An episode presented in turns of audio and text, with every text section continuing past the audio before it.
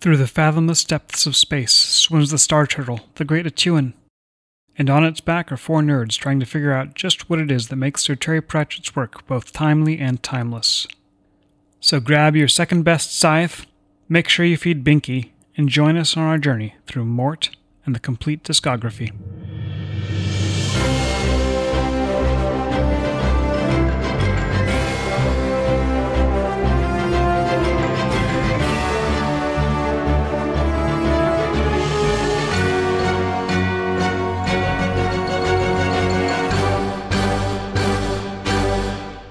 I am Aaron, Assistant Royal Recognizer.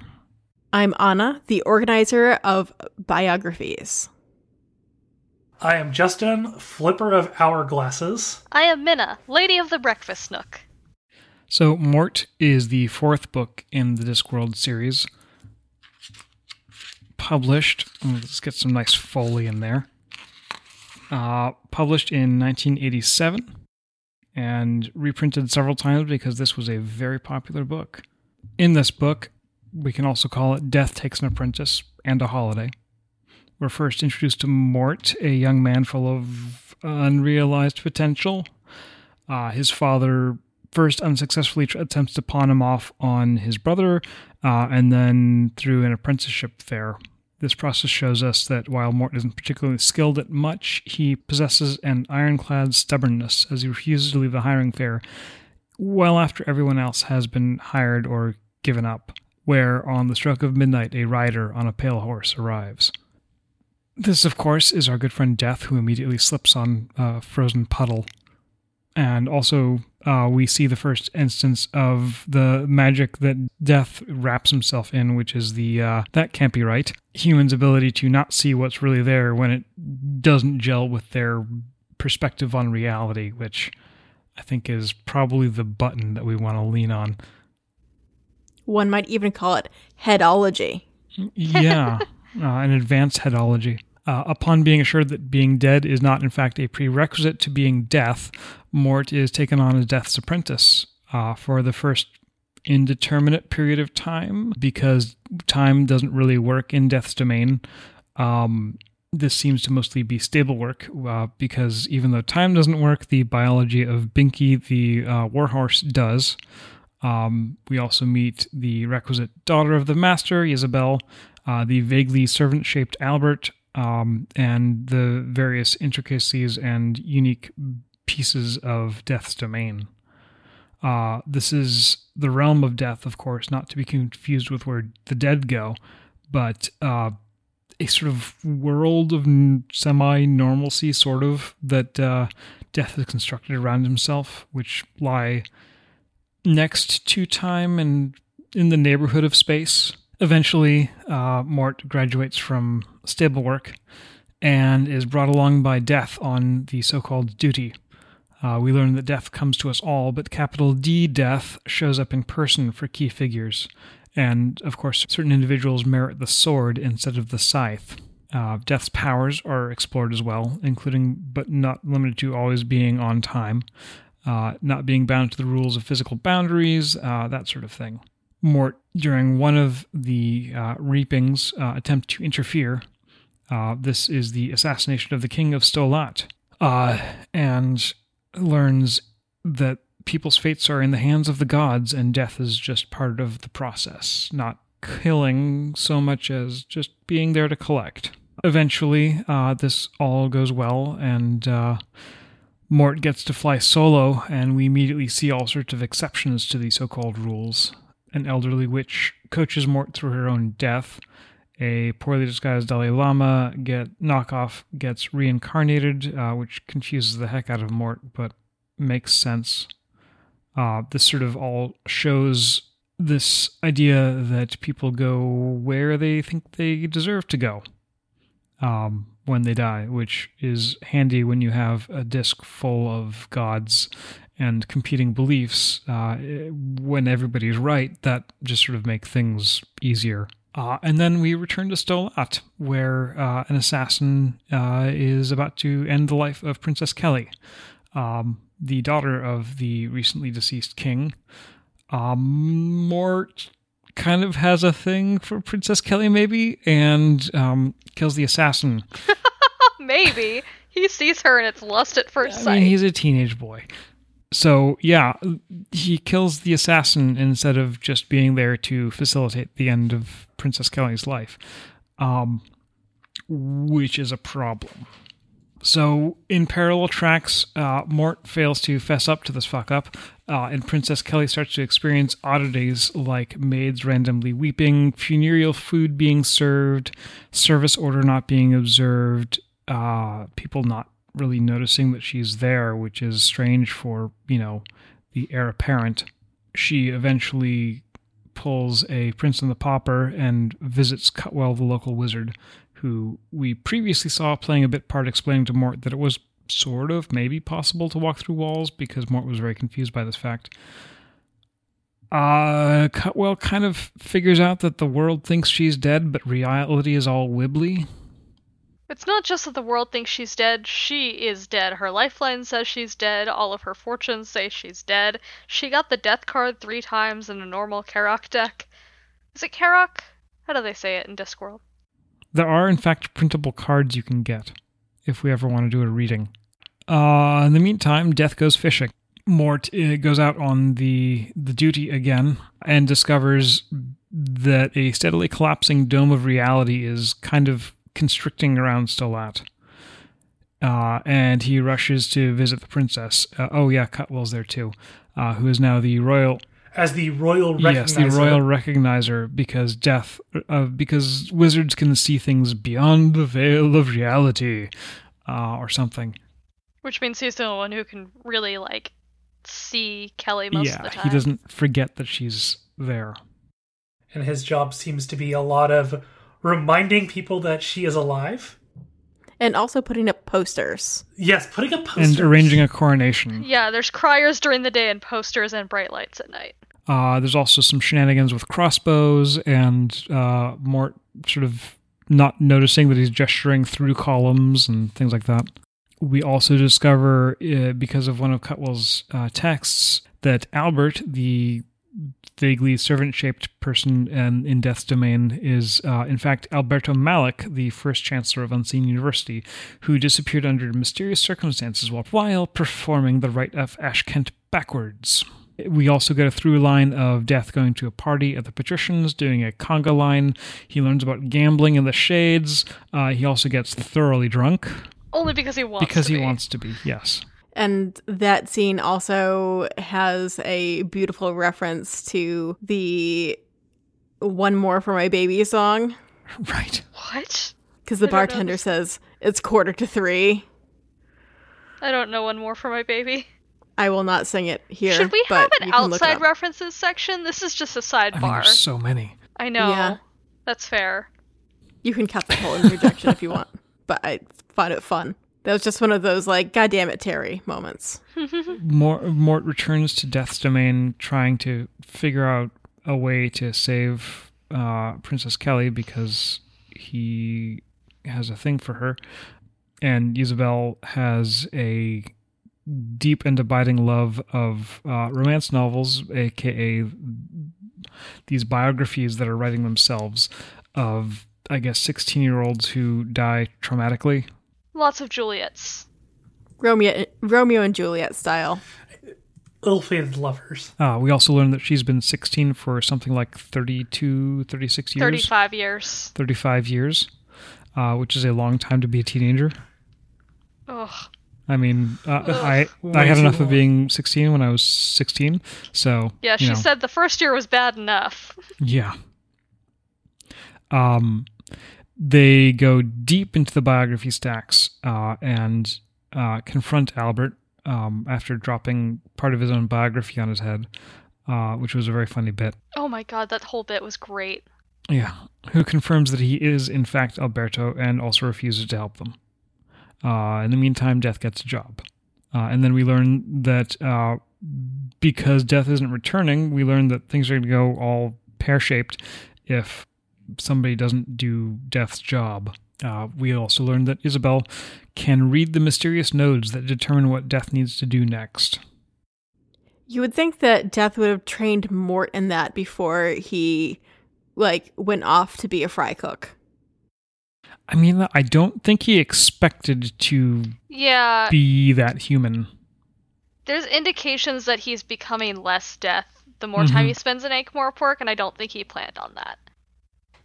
Yeah, it definitely feels like that as Mort was doing more of the duty and Death was doing more exploring that that, that there was it was an unconscious switching Yeah, maybe. like when he tried to get the job, he's like, I can walk through walls. Can't walk through walls. Also experiencing embarrassment. I also think that um I don't think maybe, maybe Death didn't know that was going to happen. yeah, I don't think Death did. I, I think that Death Death started learning about humans thanks to that card, uh, the, the bridge game that uh, he plays with Twoflower. Well, this is interesting though because based on the timeline, Albert has been Yeah. living with him for a thousand years. And Ysabell is probably around Yeah. before Twoflower if Rincewind's like still kicking around Unseen University. Right. Yeah. So this might be um, this might be a retcon of some sort, I I think so. Or just or you know, Death doesn't really play by time rules. well, and also I doubt Ysabell knows card games and such, you know? Right. Like he probably doesn't learn a lot about humans from a baby human that he raised himself. And Albert's not trying to share. And he's sort of also oddly distanced from both Albert and Ysabell. Yeah, he, he does a lot of things because he thinks he should be doing them.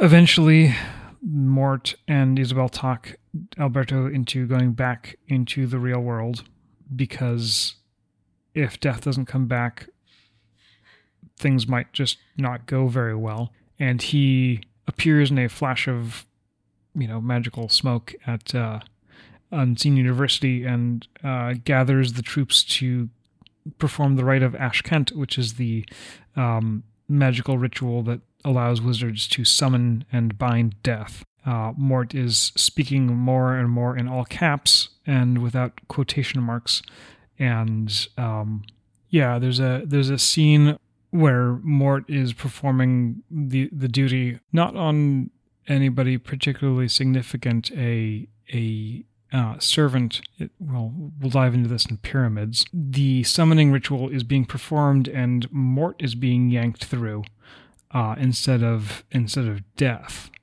And Ysabell eventually just clocks him and knocks the death out of him.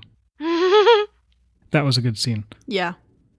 That was a good scene. Um, death disappears from Hagra's uh, house of coronary carnage, and um, they don't know the real name.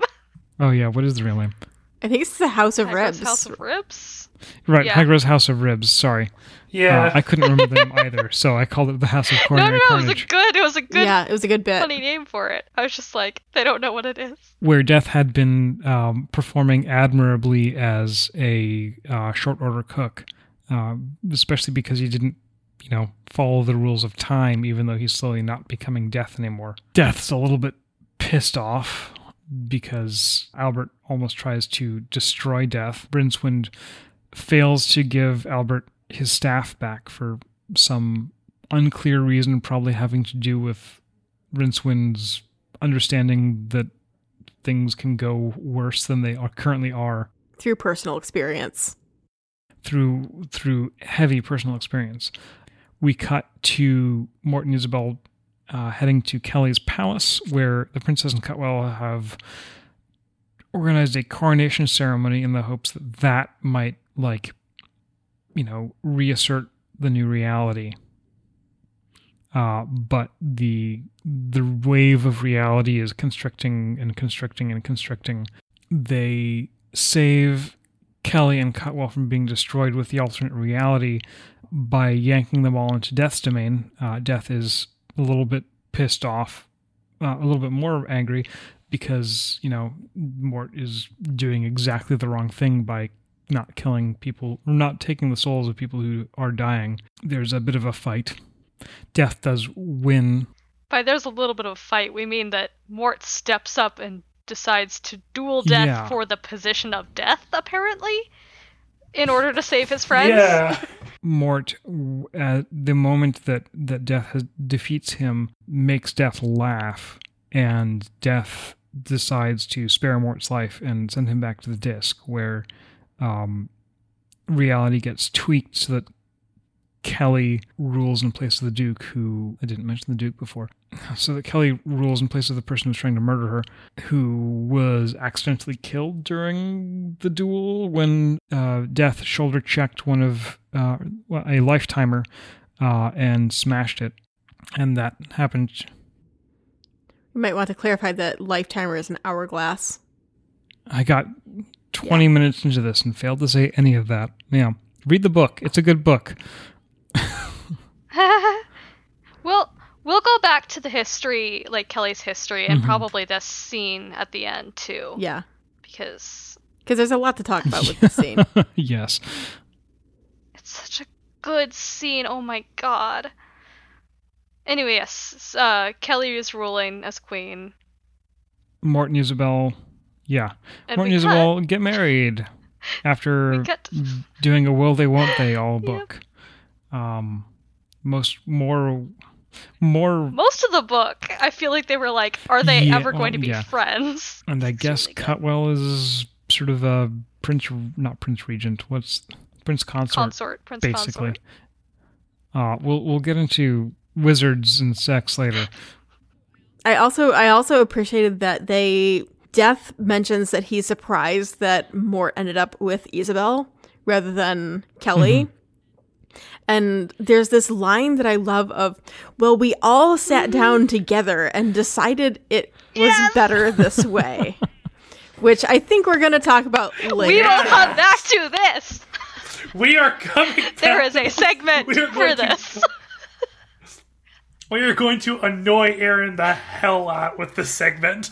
Um, yeah.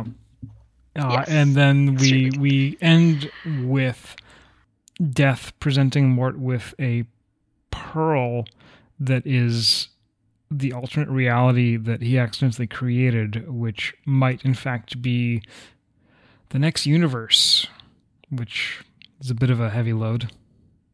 So yeah, read the book. It's a good book. It is. Gosh, yeah. So, uh, Dramatis Personae. We've got Mort, we've got Death, we've got Ysabell, we've got Albert, we've got Princess Keli, we've got Cutwell, we've got the Duke, uh, who is the typical scheming Duke who had the king killed and is trying to kill Princess Keli. We have Binky the horse. We have Binky the horse, an extremely important character. We also have Rincewind again So important. Yeah, Rincewind shows up. Yeah. in a cameo, but Mm-hmm. a very important cameo. Yeah. so, Justen, how'd you like the book? So I think I'm actually going to start with like so I, I as, as we talked about in our episode zero, um, it is impossible to exist in nerd spaces without exposure to Discworld, or at least in a lot of nerd spaces. And um, the first two books in which we've seen death, or we've seen uh, death in, we saw him in Color Magic. Did Yep. we see him in Light Fantasy? Yeah. With Yeah. the card game. Yes, right, right. And I think he appears in like one throwaway line in uh, Equal Rites, though I could be very well remembering that wrong. He has not like sort of like come close to like what I have told people or, or what people have told me, like, oh, this is death. I was talking. I have I have a friend who like is in a continual reread of Discworld, and she was like, "Yeah, don't even bo- don't even bother remembering Death from Color of Magic." And this is the point where I'm like, "Holy shit! I am in love with this boy." He's such a good character. Um, in our outline, I just have bolded "Big Dad Energy." yeah. I think I think that Terry. There's a reason that Terry returns to the the well of of death over and over and over again because that like that outsider perspective that he found uh, with Twoflower, I think he really finds with death. Sometimes the easiest way to explore humanity is through somebody who is not in fact human. I I feel like death actually almost serves the same role as like data from Star Trek Next Generation of somebody who's not human but uh desperately wants to be in some ways. Yeah, I hadn't pieced that together initially, I hadn't made that like direct comparison, but God, that explains so much. We haven't gotten like we we haven't actually gotten the anthropomorphic personification thing yet, have we? No. Okay. No, he he th- that phrase is used Oh, in this okay. book. I couldn't remember. Oh, we just haven't mentioned it in the podcast, I mean. Right. Yeah, death is the first crystal example of the anthropomorphic personification, which he will delve more deeply into later in later books. Hogfather. And Small Gods, which is another one of my favorites. The the thing that immediately like it just clicked for me with the character is death doesn't become a um doesn't become a like point of view character really until like the back third of the book even through like walking through his domain and doing stuff or wa- walking through his domain going through like his house and everything you get this isn't entirely a the start point for this arc is not given to us at the start of this book. It's already happened.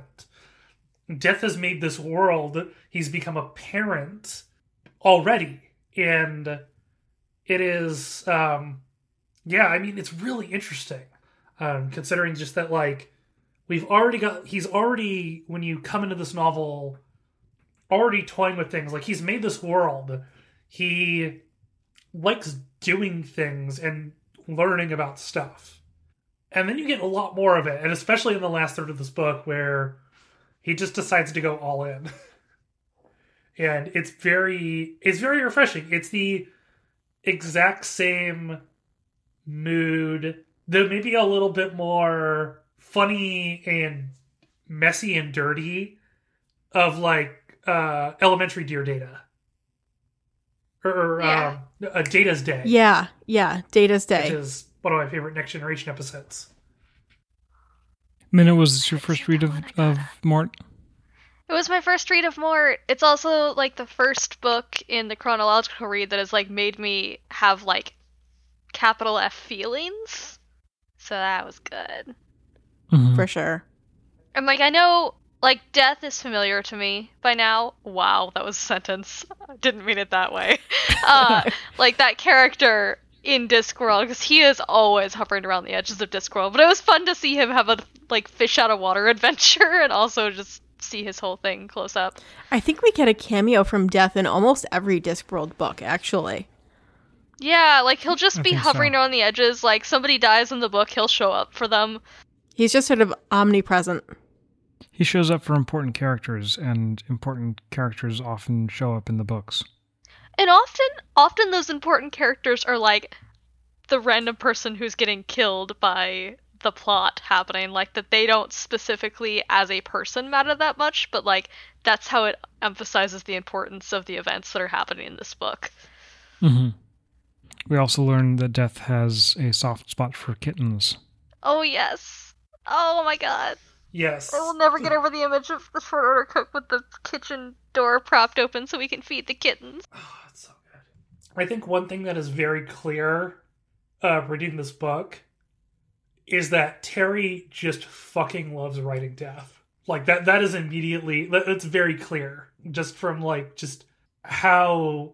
Uh, this is. So, oh, you're gonna hate me for this. How larger than life he is. He, he is, in fact, larger than life. Like he's he's more real than real. Yeah, yeah. Which which which I, I think is something that we uh, see a couple times, or, or as, as a recurring theme through this book is realer than real. hmm Yeah. And that's something that I definitely want to talk about at some point. But also his like his little his sly sense of humor, even before he starts being all human. But like fucking him at the patrician's party. It is fun to kick. It is fun to listen to loud music in hot rooms. I literally just put a note in my notes that said me. God, is that a mood? Yeah, I, I definitely, uh, I definitely feel that. Yeah, I I mean, th- this is a book that you know we've we've talked in previous episodes about entry points into the Discworld universe. Uh, I really think that Mort is the first book we've encountered that I would actually recommend to people as an entry point into Discworld. Yeah, Uh, it's you know, death is a major death is a, a major character arc uh, across the books. There are uh, at least six or seven death focused Wow. books out of the forty one, and so you know, following that thread, I think reading all of the death books is a very good way of really getting yourself hooked on Discworld and um, wanting to go back to the more complex ones like uh, Color or or Light Fantastic. Well, and it's also, I think, a good starting point because it is early chronologically. So it's not like you're jumping in completely in the middle. It still gives you an early starting point, but one where things have kind of already clicked. It's sort of like telling people if we. It's like if if we're going back to say Star Trek Next Generation, it's like, well, just skip just skip the first half of the first season and you'll be fine. and which which I, I, do find it funny. It's like just through, through just through this book is that we are uh 40 minutes into recording here, and you know we really haven't talked about the character whose name is in the title, I love him. I love Mort. which I, I think is yeah Mort is like for for a movie with a show steal or for a book with a show stealer like death. Mort is actually a really good protagonist. Like I, I think he's he's definitely more relatable than Rincewind. Mhm. He grows and changes and learns and thinks and experiences, um, as opposed to just sort of like having plot thrown at him. Mort, I mean, Mort causes problems, but he also tries to fix them, as opposed to just being like, okay, well, I'm going to run to the counterweight continent now. I think I think that Terry actually was particularly good at writing teens. Um Mm-hmm. Like that that there's a bunch of teenage characters that he actually writes quite well, which is I think I think unusual in a non-YA author. Mort feels like a classic. I've I've seen Mort like characters in other Terry Prat- in other Discworld books, like Mm-hmm. the classic stubborn, very very like fairly clear in his identity, but just getting thrown around by the world and having to learn stuff about it. I feel like of character. I feel like Terry also likes the um is what Bildungsroman or however the heck you pronounce that. yeah, that that word. The coming of age stories. yeah. As well as exploring new, exploring sort of layers of Discworld lore through perspective characters, as opposed to just info dumping. Yeah. Yeah, you know, having having a uh, young person is a great way to have someone who doesn't know everything about the world. hmm A young person who is is explicitly curious, and explicitly inexperienced with like right? yeah I, the innocence in discworld are always fun Also, on the topic of things we like, a book with actual pacing? What's that? oh my god Yeah, the, the this book definitely like you can. It makes me feel like it's definitely a lot more. uh It's definitely a lot more smooth than the first three we've read. and like the alternating viewpoints like were structured so well together that like they like kept pace with each other and you didn't get bored or like you didn't when it switched viewpoints i didn't go like no no no but wait i don't care about this one i want to go back to the other one Yeah. which can be hard It definitely like because I've read it so many times, it definitely almost gave me anxiety knowing what was coming. Because like you know, it does it does accelerate. You know, as yeah as everything sort of start as everything comes to a there's a deadline Yeah. Thank you. Uh, we need to have a bell for the all of the death puns. Oh, that wasn't a pun on purpose. it just meant midnight. She turns into a pumpkin. or winks out of existence. Y- you know what I mean. Yeah, the the bit with the the elephant was Yeah. Should we? I was very happy Um, that the the elephant got away unscathed, though. Yes. just a minor flesh wound to its trunk. It was also sort of the uh, you know we we've seen Ankh-Morpork uh, and this I think we've seen the Street of the Small Gods um, described briefly, but seeing you know the fact that there are several hundred gods that this priest seems sees fit to uh, invoke. Um, Oh. Over know. 900, with more being discovered by research theologists. right. Research theologist. Okay, okay, Or- okay. Theologians? I don't know what game I can play a research theologist in, but I want to play that game. Probably library or laundry files. Well, when we play when we play our Discworld game, I might play a research theologist then. I hate that I said mean, if- theologist and we're, we're just continuing the incorrect word. I think it's theologian. If you if you just oh, it might believe be. really really really hard, Oh, that's. Hey, that's a perfect segue into the themes of the book. Yeah. Go us. I I thought that a major theme of it was actually to to leave yourself open to creative solutions to problems that the solution to the whole issue with the alternate reality and Keli was to think outside of the box and to kind of shake off death death has to shake off his assumptions about the way that things are supposed to work. And i think also the idea that your actions can affect the world in ways that you don't anticipate that you know it's the classic time traveler's dilemma of you know that a small action can have big consequences. And i think that that's something that is kind of worth keeping in mind in general as people that I think often we feel like we're helpless and that nothing we ever do will make a difference, but that we should all give ourselves more credit. Uh, mine is much less thoughtful. Please do not leave the fabric of reality with your goddamn intern. oh my god, so stressful. Listen, listen. I don't care if you call him an apprentice or whatever. Please put that man on the payroll if you are going to be like leaving him with a major part of reality. Please train this man better if you're going to leave him with a major part of reality. Oh my god, this man has no training. I think I brought this up in another section, but this is just the Sorcerer's Apprentice, Oh gosh. but death. It has a lot of the Oh same gosh, thing. yes. This is also like my anxiety nightmare. Sorcerer's Apprentice is also Like, my anxiety one nightmare. situation of this book is yeah, it's just it's my anxiety nightmare of just like I have been left with a job that is way too important. I need an adult. Oh shit, I'm 29. I am an adult. I am the adult. I mean, my my joke theme here is that death really, really needed a holiday. But um, more seriously, I think that through the the through line of all of death is basically like there's rules, but the rules are made up entirely of exceptions. Because all everybody goes to where they think they're going. The only the whole the only hard and fast rule is that uh, everything ends. When it ends is negotiable. hmm Because time doesn't matter.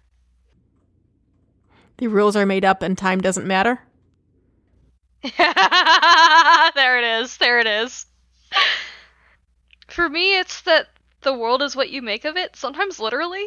Like, so much of, like, the core, like, concepts in this book and, like, the, the character changes in this book revolve around the fact that, like, like, so Mort, Mort spends most of the book, uh, becoming more death-like, but it's, like, it's not because he is inherently, you know, death.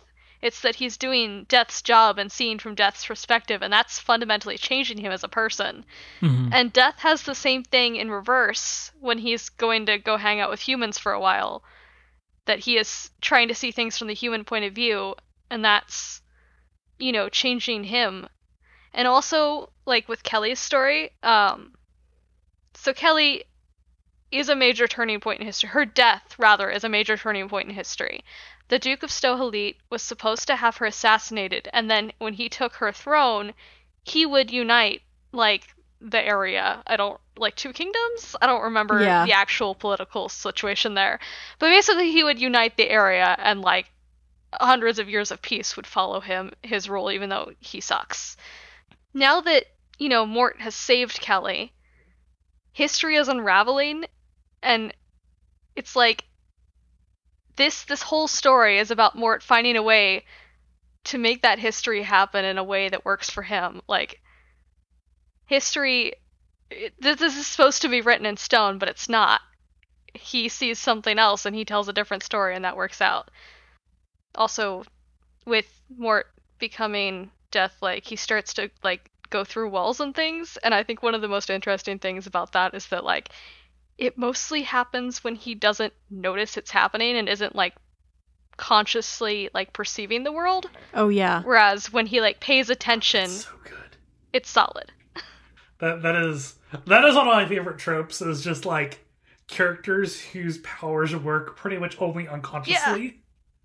That also ties into something that I really liked was which was this notion of death and his blade and Binky the horse and uh Yeah. more and more Mort being more real than the rest of reality.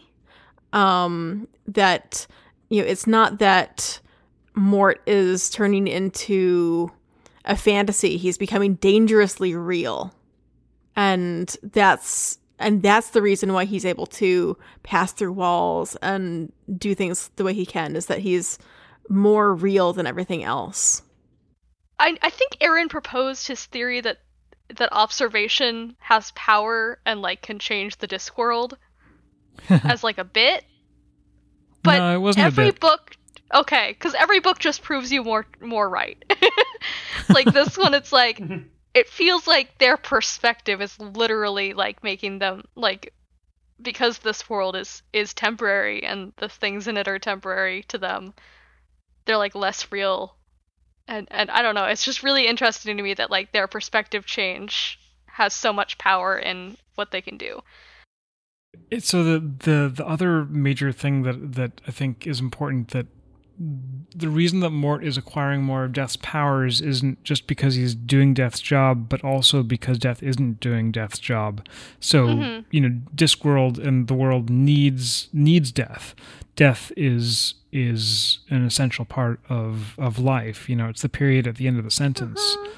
It'll be interesting to see what it looks like when we return to some of the very later books with death when when Sir Terry is starting to actually really wrestle with his immortality.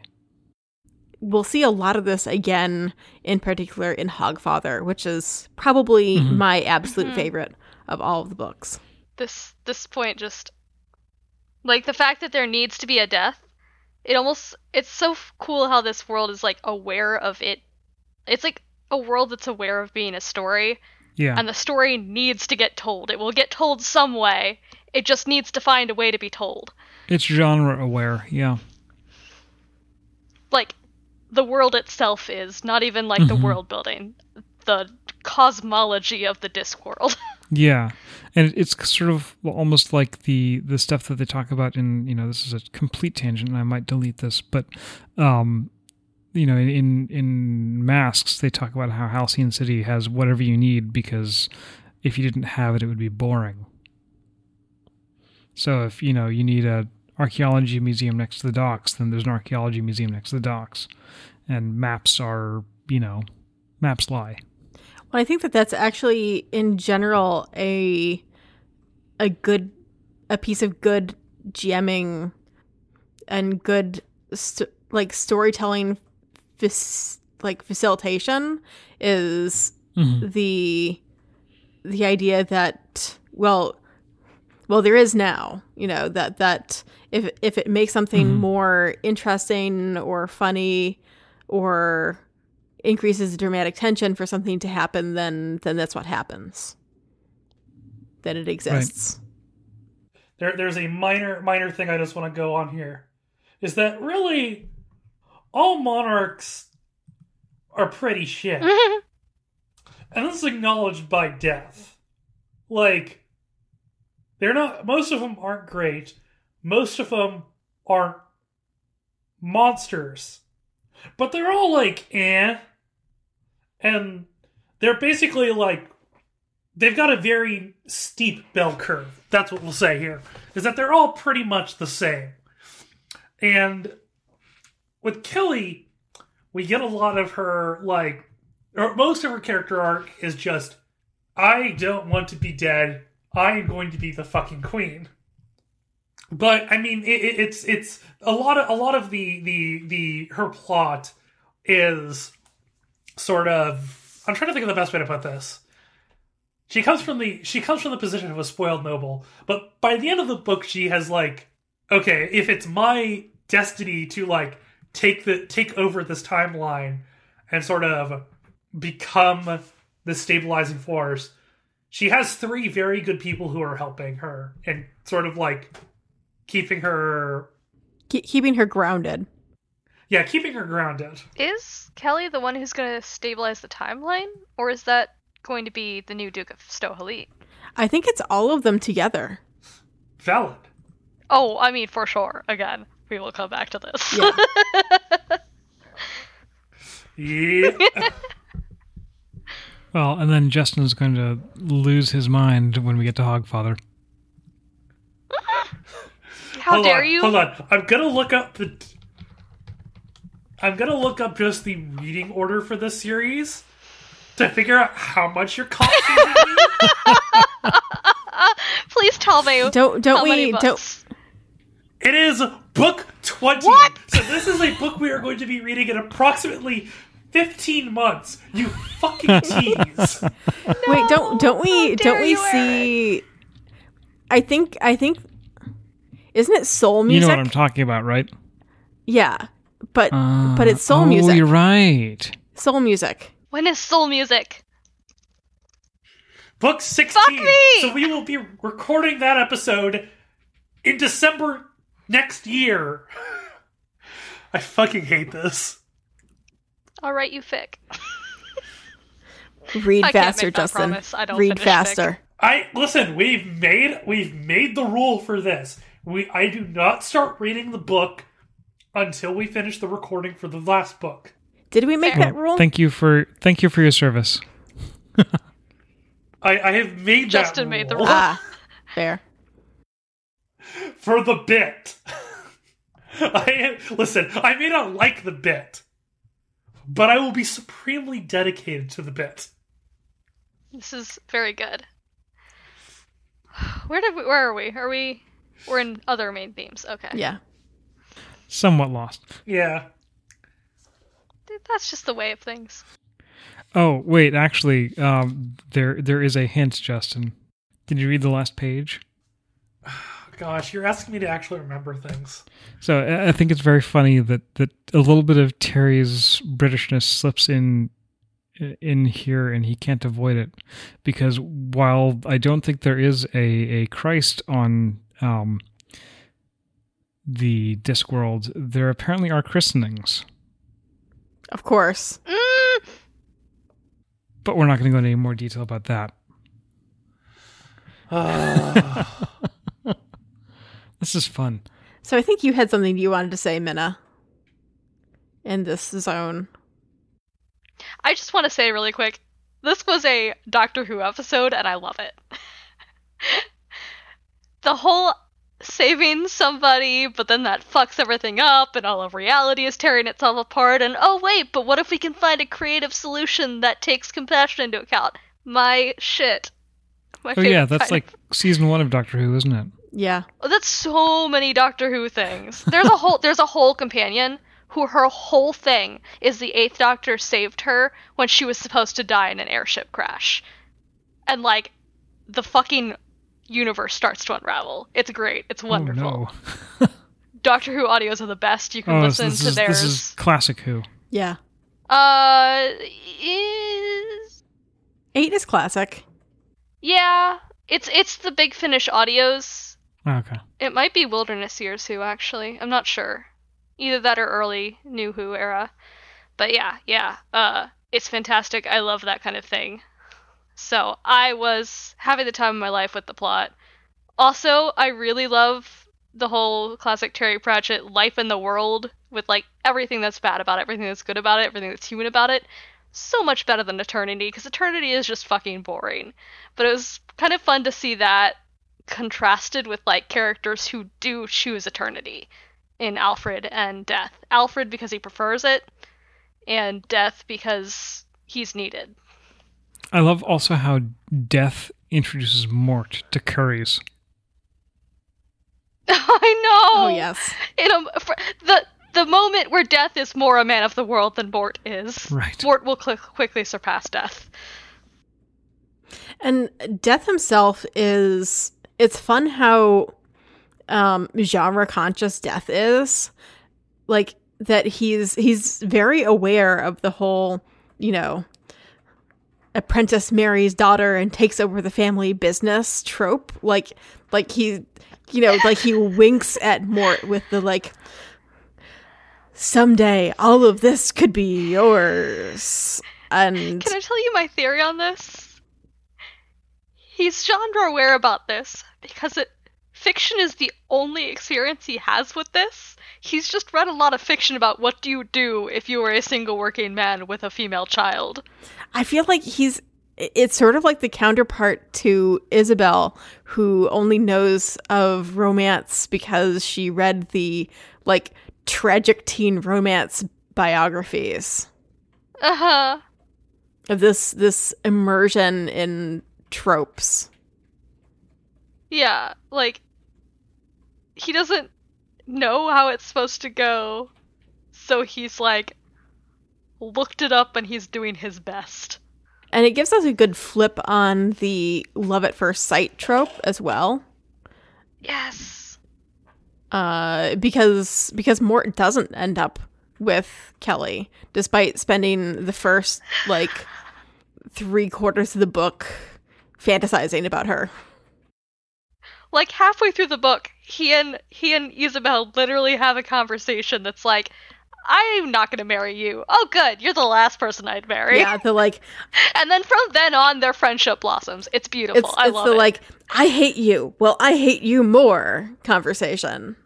I don't even think they hate each other that much. I think they're just like insulting each other as like a almost a way to like vent the weirdness. Yeah. And like from then on, they're like they're like kind of like fighty friends. It's very good. I re- actually really enjoy their dynamic. Yeah. Oh my gosh, their dynamic is so oh good. Like it's that it's that it's that two people two people who are who like okay, th- this is very like it's a specific like genre thing that I love where it's like two people who are smart like just sort of like feeling each other out and just being like okay, we can like a- and, like figuring out that it's like oh hey, we're both comfortable with just being jerks to each other in like a fun Yeah. way. It's great. I love it. I think they said I th- we could have a hate hate relationship or something like that. I'm like, that's my shit. That if I if I did Tumblr ship tags for Discworld, that's the sh- the ship tag. I feel like Mort is less sort of explicitly um, about a thing than Equal Rites was. I think it's much more of a character study. I'd love if if a button popped out for any of you though. I really like the concept of there is no justice. There is just me. Um is one of the first times we see this, but it's something that Terry does experiment with throughout the books of this nat- this question of what's the nature of justice. Um, he, he experiments with, you know, what the heart of you know, truth, justice, and the British way is. And I feel like this book book is the first real spark of that. Um, and this idea that justice and fairness, etc., aren't inherent tangible things. But then this book has a beautiful moment where Mort throws those words right back at death. Um, the you know there is no justice, there is just me, and Mort really shows that just because these things aren't tangible doesn't mean that we shouldn't strive for them. Yeah, that's in fact the, the line that that I think causes death to spare Mort. Mhm. Yeah. I think there's always going to be some comparisons throughout this podcast to Good Omens, just because that's kind of how we all got here.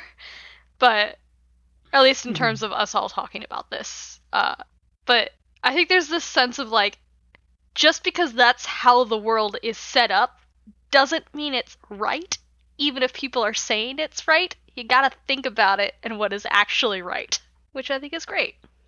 Uh, and canonically, the death in Good Omens is not the same as the death in Discworld. It's the death of the Earth. Right. This Yeah. is the death of this world.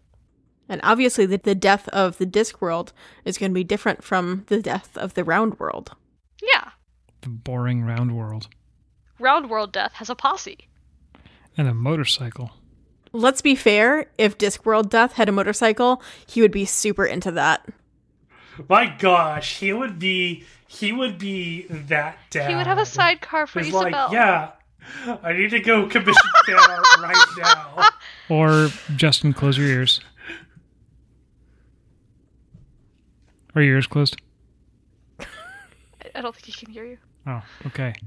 Rats, Oh gosh. death of, Yes.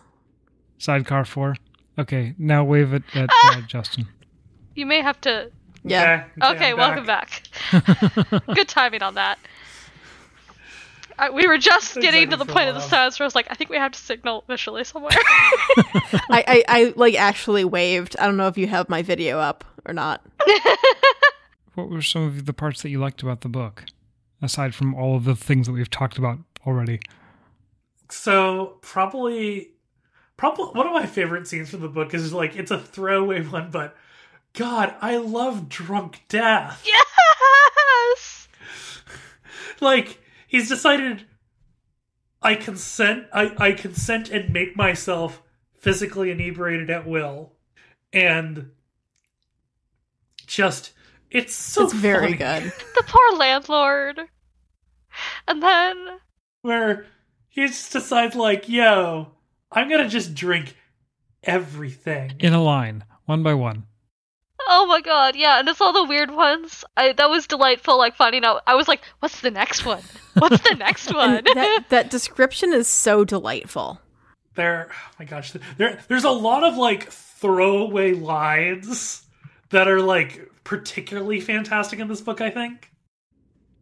Oh, and I love the I love the ongoing piece that death doesn't have emotions the way that humans have emotions uh, because he doesn't have glands.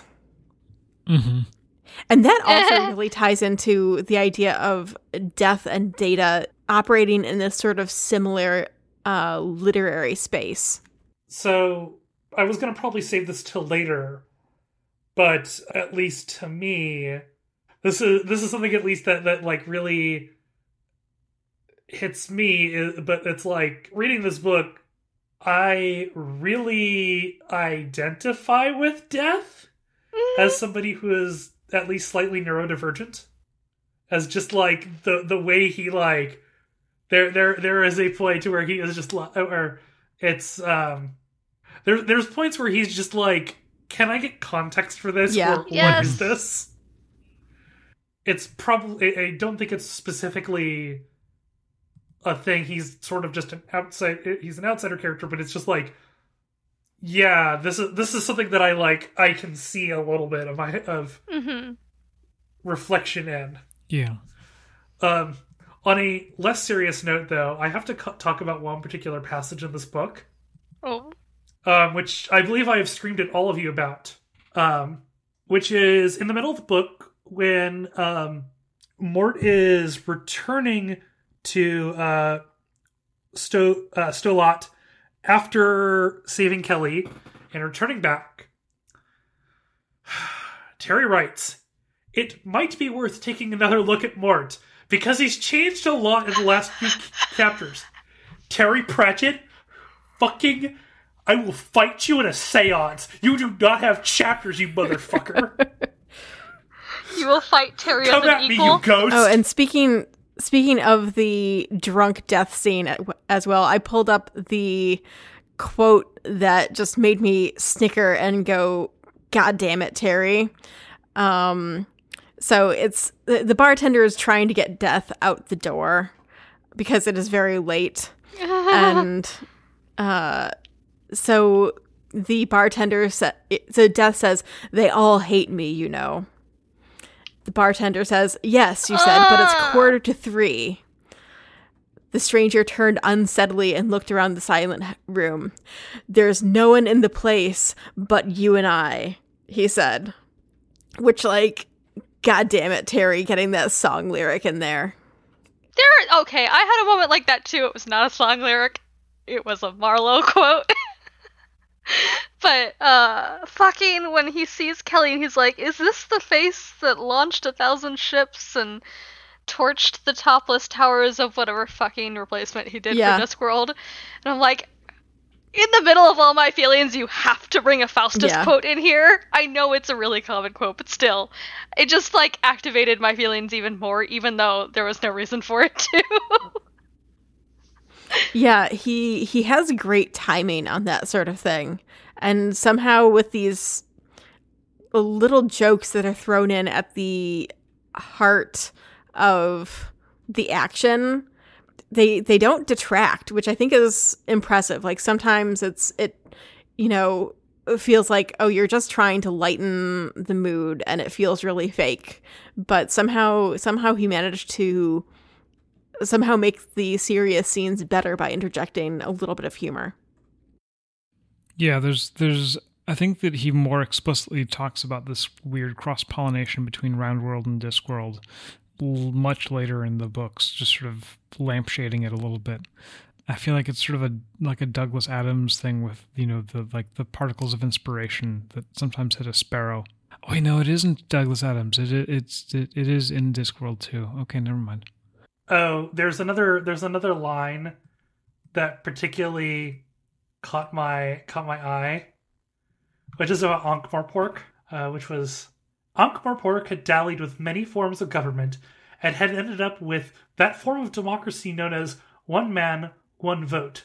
The patrician was the man; he had the vote. Yes, And I want to know more about this motherfucker. You will. Oh, Vetinari is so good. it's finally starting to be our Yeah. patrician. Yeah, I mean, sort of pulling back a little bit broadly again, uh, the the thing that I think that Terry's settling on with, in terms of style, and looping it when with the you know observation changes things idea, it's like he takes a piece of Discworld, looks at it, throws it against a wall, and then puts it back together again. You know, sort of like um, I described it sort of as like literary kintsugi, the the Japanese art of um, repairing pottery with with gold so that it actually highlights the fractures as opposed to concealing them Yeah. so it's repaired and the same shape but different Well, I think that also this book highlights why I think why like Color of Magic especially feels so jarring to go back to because death is a jackass there. And mm-hmm. after seeing this form of death going back to Color of Magic, it's it really is disconcerting seeing how different a character death is. Even more so than all the other changes in the world. I think also it's like the city itself, Ankh-Morpork, which is kind of oddly one of the first characters I really came to love in Discworld, is really starting to seem like Ankh-Morpork now. Like I even just like there were like at least two places that I was like, wait, I know this Yeah. place. Harga's House of Ribs comes back. yes, Yes, I immediately wikied it. Like, is this what I think it is? It Yeah, is. and the Yes. drum, which I guess apparently the drum Yep. was in Color of Magic, but I didn't realize it was the same drum uh, at- because I it wasn't mended drum yet. I super I super love Ankh-Morpork here. It, it's like like in Color of Magic that was my favorite part of it. I'm like there there isn't as much like people being shitty to each other in funny ways, but I'm like oh no, I just like the very very like big city realness of it. I I think Ankh-Morpork is at its best when it's it's just clearly fantasy London. Like, stop trying to do this like exotic fantasy city. Just make it fantasy London. Oh London. yeah. I think that's also why Color of Magic Ankh-Morpork is still so weird to me because it's still got that different flavor that they're going that he's going for. I literally could not pick a favorite part of the book for me because I just I just like this entire book. But I'd love to hear what you it's pulled so out. good. For me, it really actually is the last scene, the the scene where Mort and Ysabell confront death, and you know Yeah, throw his own words back at him of there there is no justice only me. And to tinker with the fate of one individual could destroy the whole world. And it's just so good where they death has sort of just been saying these phrases and you forcing they, they force him to actually think about them. And i think it spurs death into having one of his first like really human moments of the whole series where he thinks critically and he makes a decision and decides to consciously move forward in a way that changes the fabric of reality. Yeah, that was definitely I I, I loved that. Just like the the whole making that choice is just like earlier in that scene. It's it's mentioned you know there uh, that somebody says there are no choices. Oh, that's not even earlier in that scene. That's the scene where Mort's becoming death in Right. Yeah. April. Okay, getting mixed up. And and and like as as soon as he becomes like fully death, he says there are no choices and that's like the thing that like proves it really like clinches it like this is now a different person and this is how death Mhm. is. This is death Oh, and that reminds me of something that we haven't talked it's about like, yet, Woof. which is the idea that Mort as death would be a far crueler death Yeah. Because He's he human. has he has the humanity inside him and and we see that that Mort as death has this almost like kind of vindictive streak to him. hmm Yeah, death. Death isn't. mm, Death isn't cruel or vindictive. He he's he's sort of almost caring because he doesn't know that there's another option. I, it's not even for me it's not even that it's like he doesn't and this is again fully informed by good omens but it feels like death doesn't have as much compassion i mean as, as much capacity for either compassion or like vindictiveness hmm that mort has a lot more unpredictability because he has emotion he has glands Those pesky glands. You know, teenagers. But like, okay, so my answer is also that whole fucking scene. But like, just ah, the whole thing. Okay, so like once Death is like, oh yeah, Keli has to go, she has to die, and Mort is like, no, I'm making a stand. I'm going to fight you mano a mano as an equal because these are my friends. And like, Death does not want Mort to lose Nobody wants Mort to lose. Nobody wants Mort and Death to be fighting. Ysabell and Death don't want to be fighting each other, but they are because this is what they're stuck with, and everything is spiraling out of control, and it's awful. And I was on the edge of my seat the entire time, and it's entirely because of like everything the book has been setting up for the whole book. It's and great. and it really the start of that scene is so good too because it starts out with Mort looking at his own hourglass and seeing that it's almost out of sand. Yep, and so uh-huh. you sort of know Yeah, how it's uh, going to end like- or you think it, you know how that fight's going to end. Yeah. because uh, the, the hourglasses uh, when they're when somebody is about to die and be taken by death, their hourglass runs out. So you're like, oh, oh shit! Now that he's committed to this fight, just now we find out that he's destined to die in it. I guess. And like, then death holds out that hourglass so Mort can watch the last grain of sand tick through it, and then he turns it over. Beautiful.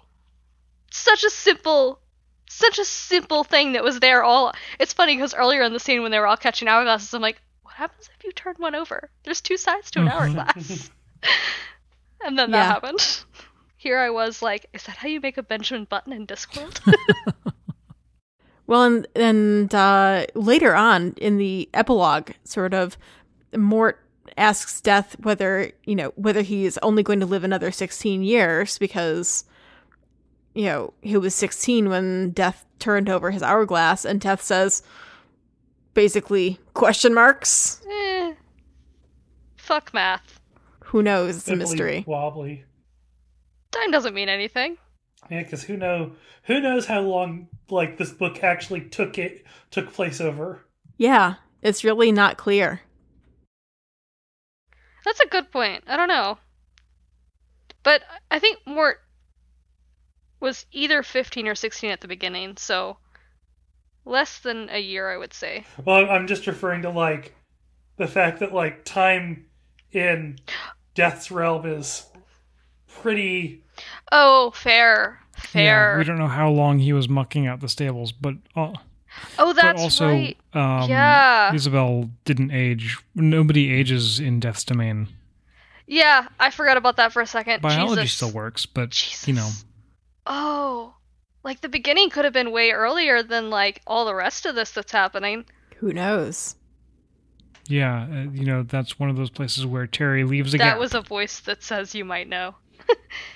So, what do people think has stood up particularly well to the test of time in this one? I think the whole story is a like fantastically like it, it stands out. I've heard a number of people say that like, oh hey, this is their favorite book, and I can easily see why. Like it's not even hard to imagine this being people's just straight up favorite book of the series. yeah, it's well paced. It's well written. It's it you know it sharpens to a point and then gives you a satisfying conclusion. It has at least five major characters that I care about. I personally really like the piece of it that people go where they want to go or expect to go, not where they air quotes deserve. Um Mhm. it's it's a kind of it's really quite refreshing take from the conventional portrayals of heaven and hell and there being this dichotomy. And I felt like you know within the disc world it makes sense but i feel like it's also kind of a nice and kind of comforting thing for our own universe the idea that you know all these faiths can coexist because people go where where they think they will based on their own faith yeah, and like the fact that like multiple people when Mort shows up are like, "Why don't you look like X different depiction of death?" And Death's death, uh, and like and the response is shrug emoji.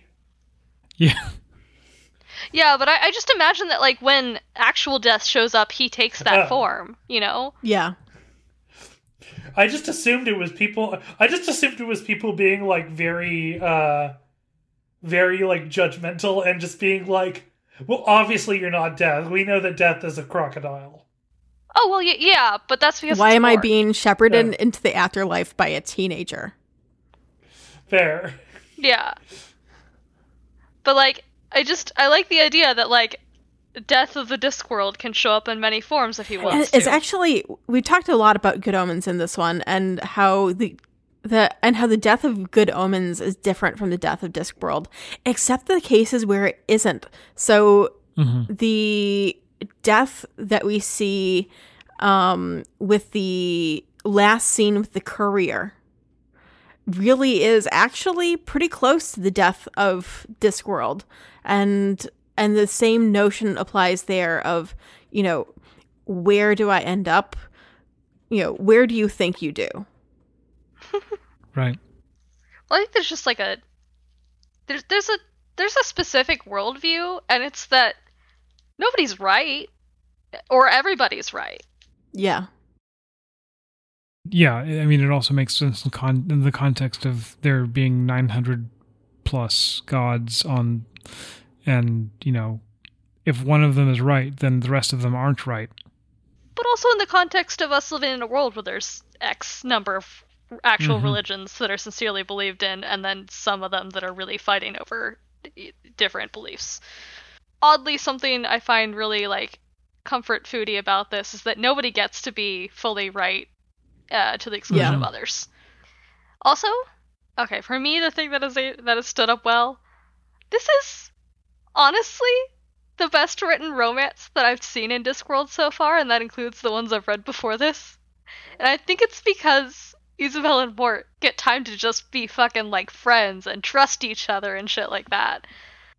Oh yeah, I mean, I love it in the end of the book where they both are taking on the duty of death, and they're just like, "Yeah, let's just do this."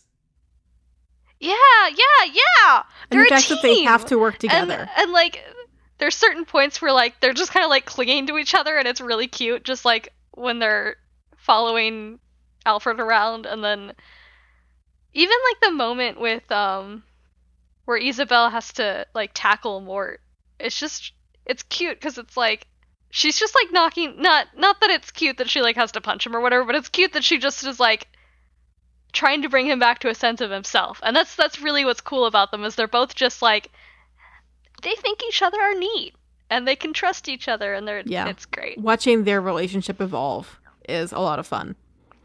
yeah.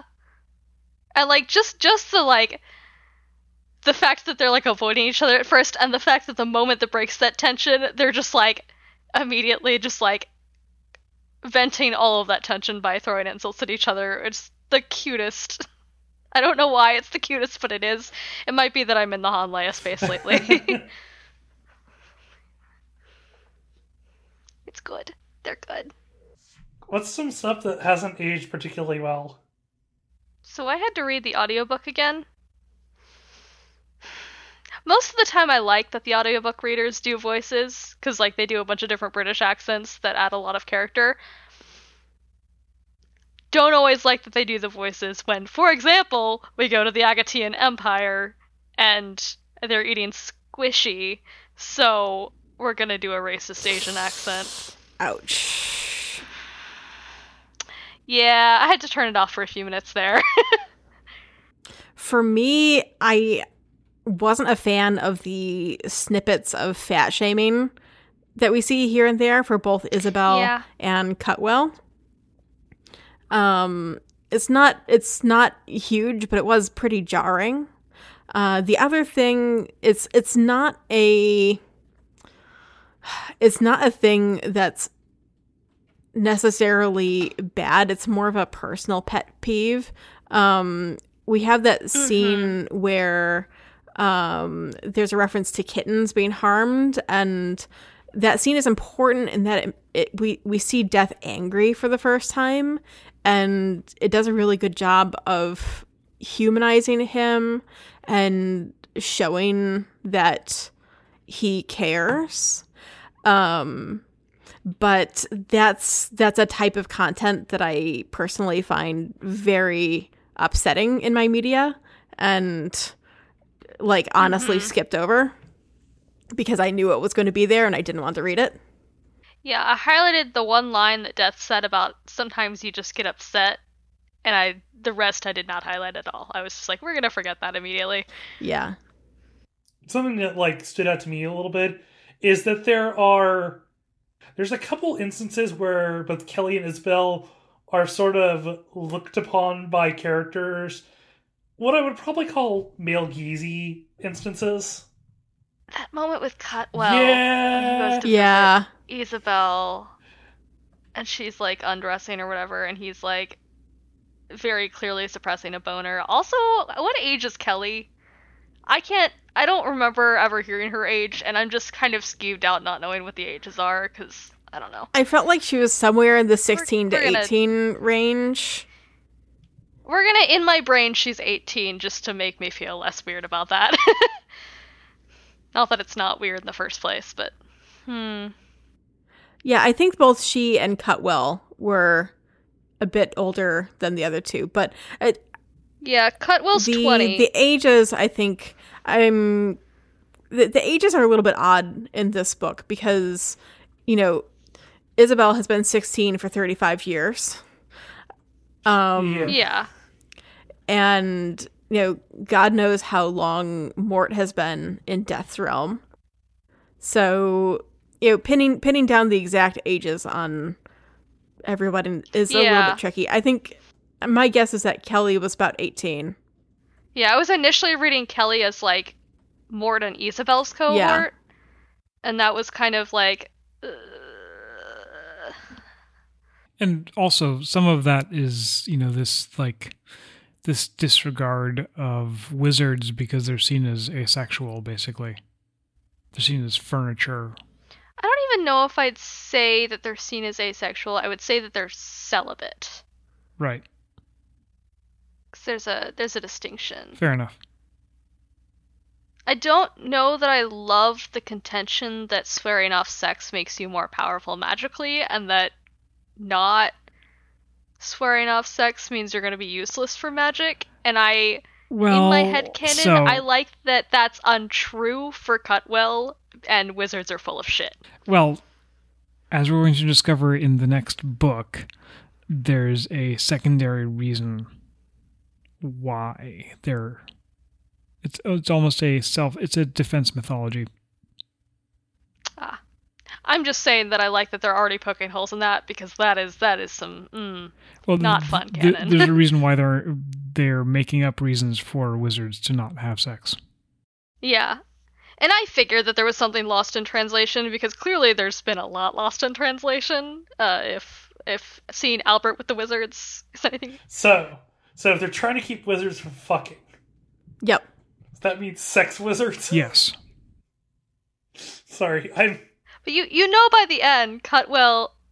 I guess they imply that Cutwell's do, not doing a lot of magic anymore, but he does do magic because he did the fireworks. So I think he's implied to both be having sex and doing magic. So and i believe it was the light fantastic which um brought up the idea of like it's a matter of personal priorities that rincewind like finally does actual magic and is like you know i i get why you know other wizards don't have sex because like this is way more of a rush yeah, I think there's just something that rubs me wrong about the idea of like you don't have sex. There's so much brain space freed Yeah. up. Yeah. We'll we'll return to this in sorcery. there's also we also have to remember the classic folk song the wizard's staff has a knob on the end Mm. Uh, you're welcome everyone How did we get here? How did we get here? Why are we gosh, discussing we're, wizard we're, we're, we're almost two hours into this. Oh, it was the male gaze. Yeah, yeah no, we've, I'm we've with hit you. the wizard boner zone Mm-hmm. Yeah, Speaking well, of well, boners. Terry hit it first.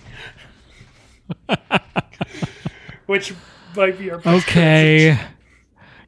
I'm setting the timer for 10 minutes. So, What? Wait, wait, it's time? I thought we were doing. Is there anything you wish had been done? yeah, and that's where I'm gonna bring up the thing that I, the Oh! where I call Terry Pratchett a coward.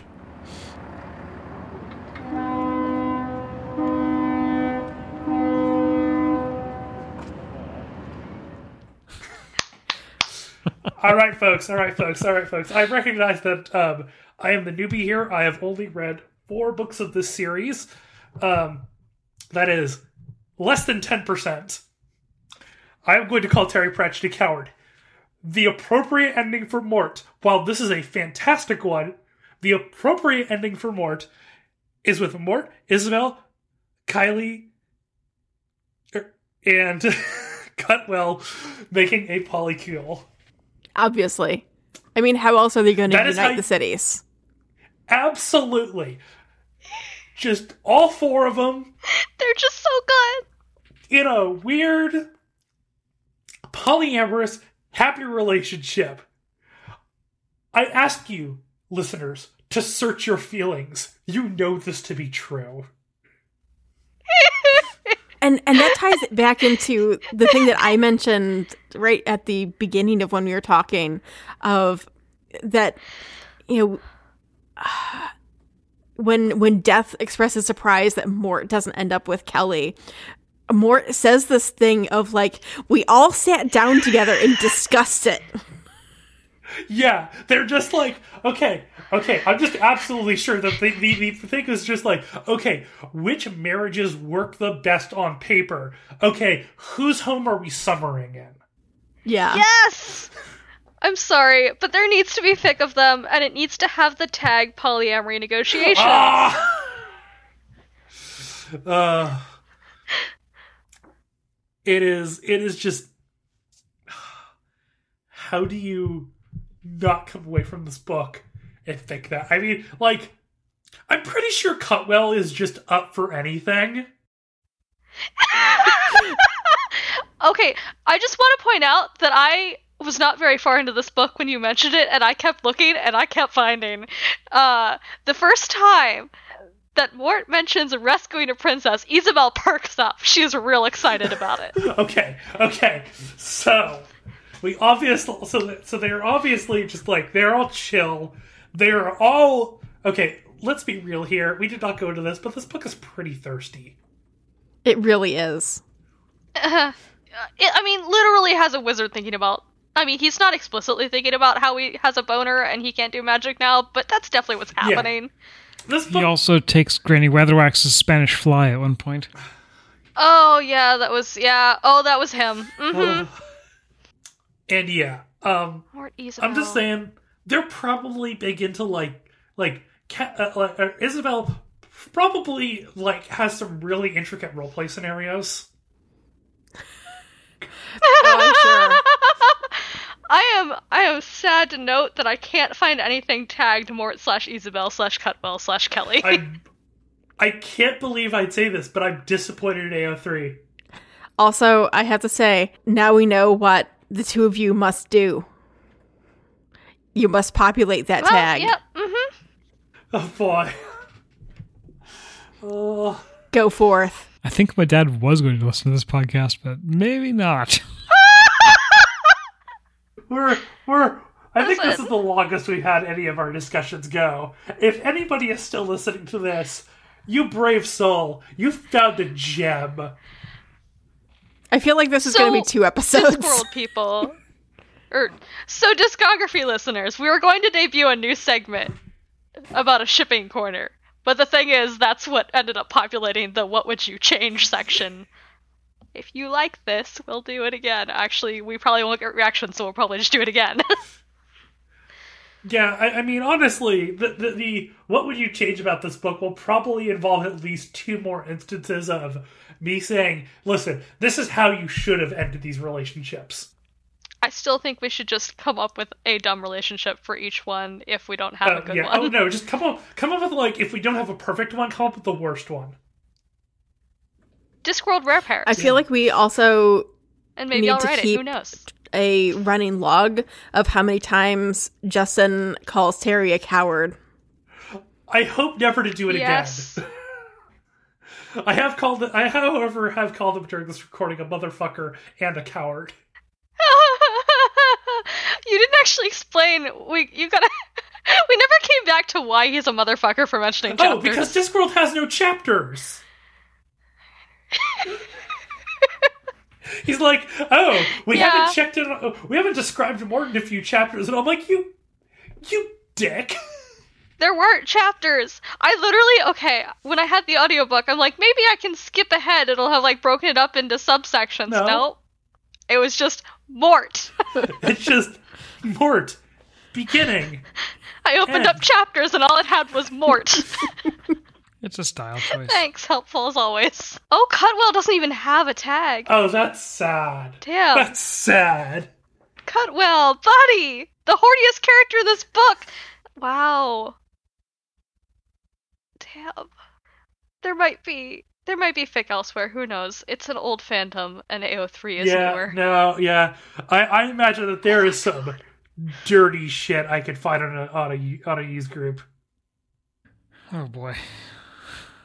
So this was one of the first books that also had like fun references to other pieces of Discworld. Most notably that we we see our trash boy Rincewind again. I want to say that I just really appreciate Rincewind's commitment to just danger aversion He's been through some shit. and just covering his ass. He like the only thing he has going for him is his survival instinct, uh, which includes suggesting that they, um, when uh, got, uh, Alberto turns himself back into a statue, of let us politely lock him away and throw away the key. And brick up the hole and My throw favorite- away the bricklayer. no wait. That's going a little far. Can I just say my very favorite thing about Rincewind showing up? Let me find it. I need to find the actual quote. Uh, and tell me where Death is. Death, sir? said Rincewind, backing against the wall. Tall, skeletal, blue eyes, stalks, talks like this. Death, seen him lately? Rincewind swallowed. Not lately, sir? Not lately! He's met Death at least twice. He went to Death's house. He and Death have a pre-existing relationship. I just love that he- the random peon that Alfred grabs to ask about Death is somebody who's actually been in Death's house and that Alfred could have met and didn't. I, I, guess. God, yeah, no, they've been in the same room, to, or they've been like in adjacent rooms. Mm-hmm. Yeah, but Rincewind is eminently unmemorable. Fair. It's just very funny to me. Yeah. The dramatic irony there. So what else what else do we think is important to talk about here? Oh, I actually put something here. I think it's just really neat how how much like the character's self concept plays into this, and we haven't really brought it up, but like throughout the book, there's like a running joke of like people calling Mort like boy or lad, and he's just like Mort, call me Mort, that's Yeah. my name. And like in that final confrontation with Death, he's like Mort, and he like starts when he he starts fighting death in earnest. He's like, if I'm going to die, I'm at least gonna die with my real name. Also, and then you know at the end, his his his formal name isn't even Mort. He's Sto Helit now. Yep. I, I, I mean, I do right. think it's important, like especially with when he says, you know, call me more as he is becoming more of death. Well, okay, we have to point out at some point here that Mort is death. Uh, well, yeah. I'm sorry. We, we just have Yes. to, we have to put this into the ether just to make sure that like this is Yeah, I mean, somewhere. It's the very o- obvious Oh dramatic yeah, irony. and it's completely lampshaded. yeah, like th- there, I think there's even a point where yeah, where he says like I am Mort when when they're like asking if he's death or something like that. So do we want to do ratings? Yeah, yeah. Unless you want to talk about shipping some more. I, I think we got our shipping out of the way. Um, Okay. We got our shipping out of the way, uh, but we need to keep a corner. I don't know if it's going to be called Justen and Minna's shipping corner, but it's going to just exist. Yeah. Sorry. That's fair. Look, you knew you do what you need to do to stay happy. Minna, how did you and me become the Chaos Muppets here? We're the Well, uh, newbies. I mean, yeah, I mean, it's just really cha- like it's okay. It's freeing. I'm I'm a very order Muppet person, but Okay, but also it's specifically about shipping, fair, and both of us have a fairly strong brand with shipping. yeah. I think. But also, I think Discworld is a really right place for this because there's just so many goddamn characters. It's perfect for like somebody who just wants to like take random characters and smash them together, which is something I enjoy. yeah. Um, I'm just gonna give this two big skeletal thumbs up. I would give it nine out of ten pints of scumble. Oh, you don't want to have those in Ugh. pints. Ugh. Um, I give it 11 out of 11 nodes on the death chart. I give it 88,887 out of 88,888 grains of sand in the bottom of the hourglass, right before I flip it over to prolong things. So, can we can we can we do our um, end of thing where we talk about what we're going to be doing next? Where I read the back cover of Sorcery.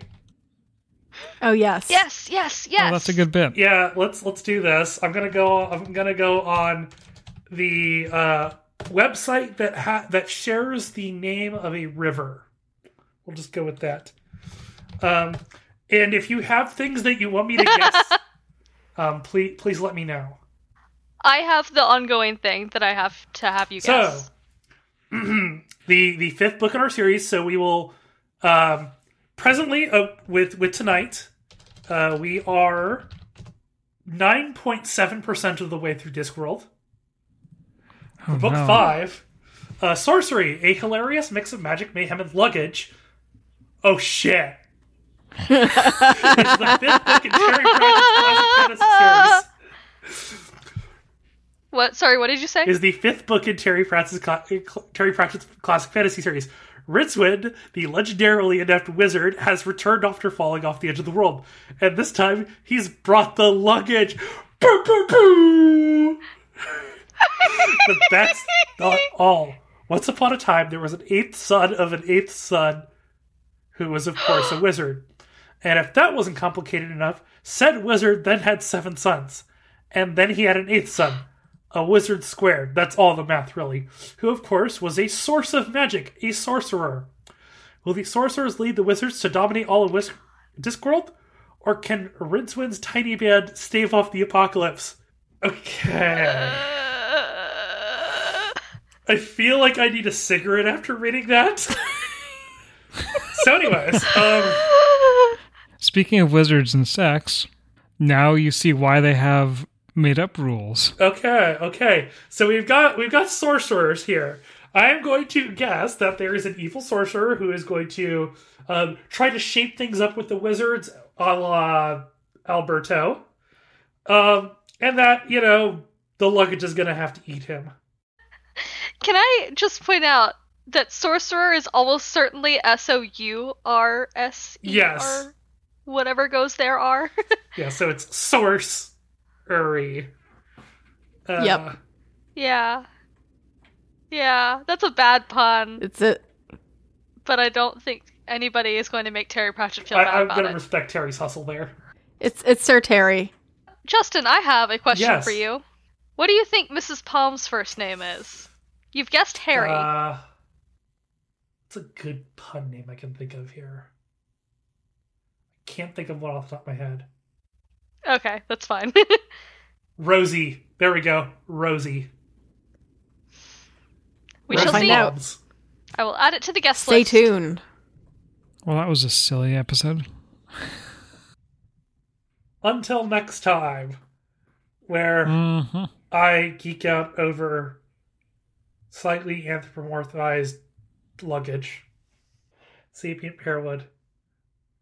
Avatar of Rage. I I fucking love that fucking treasure chest.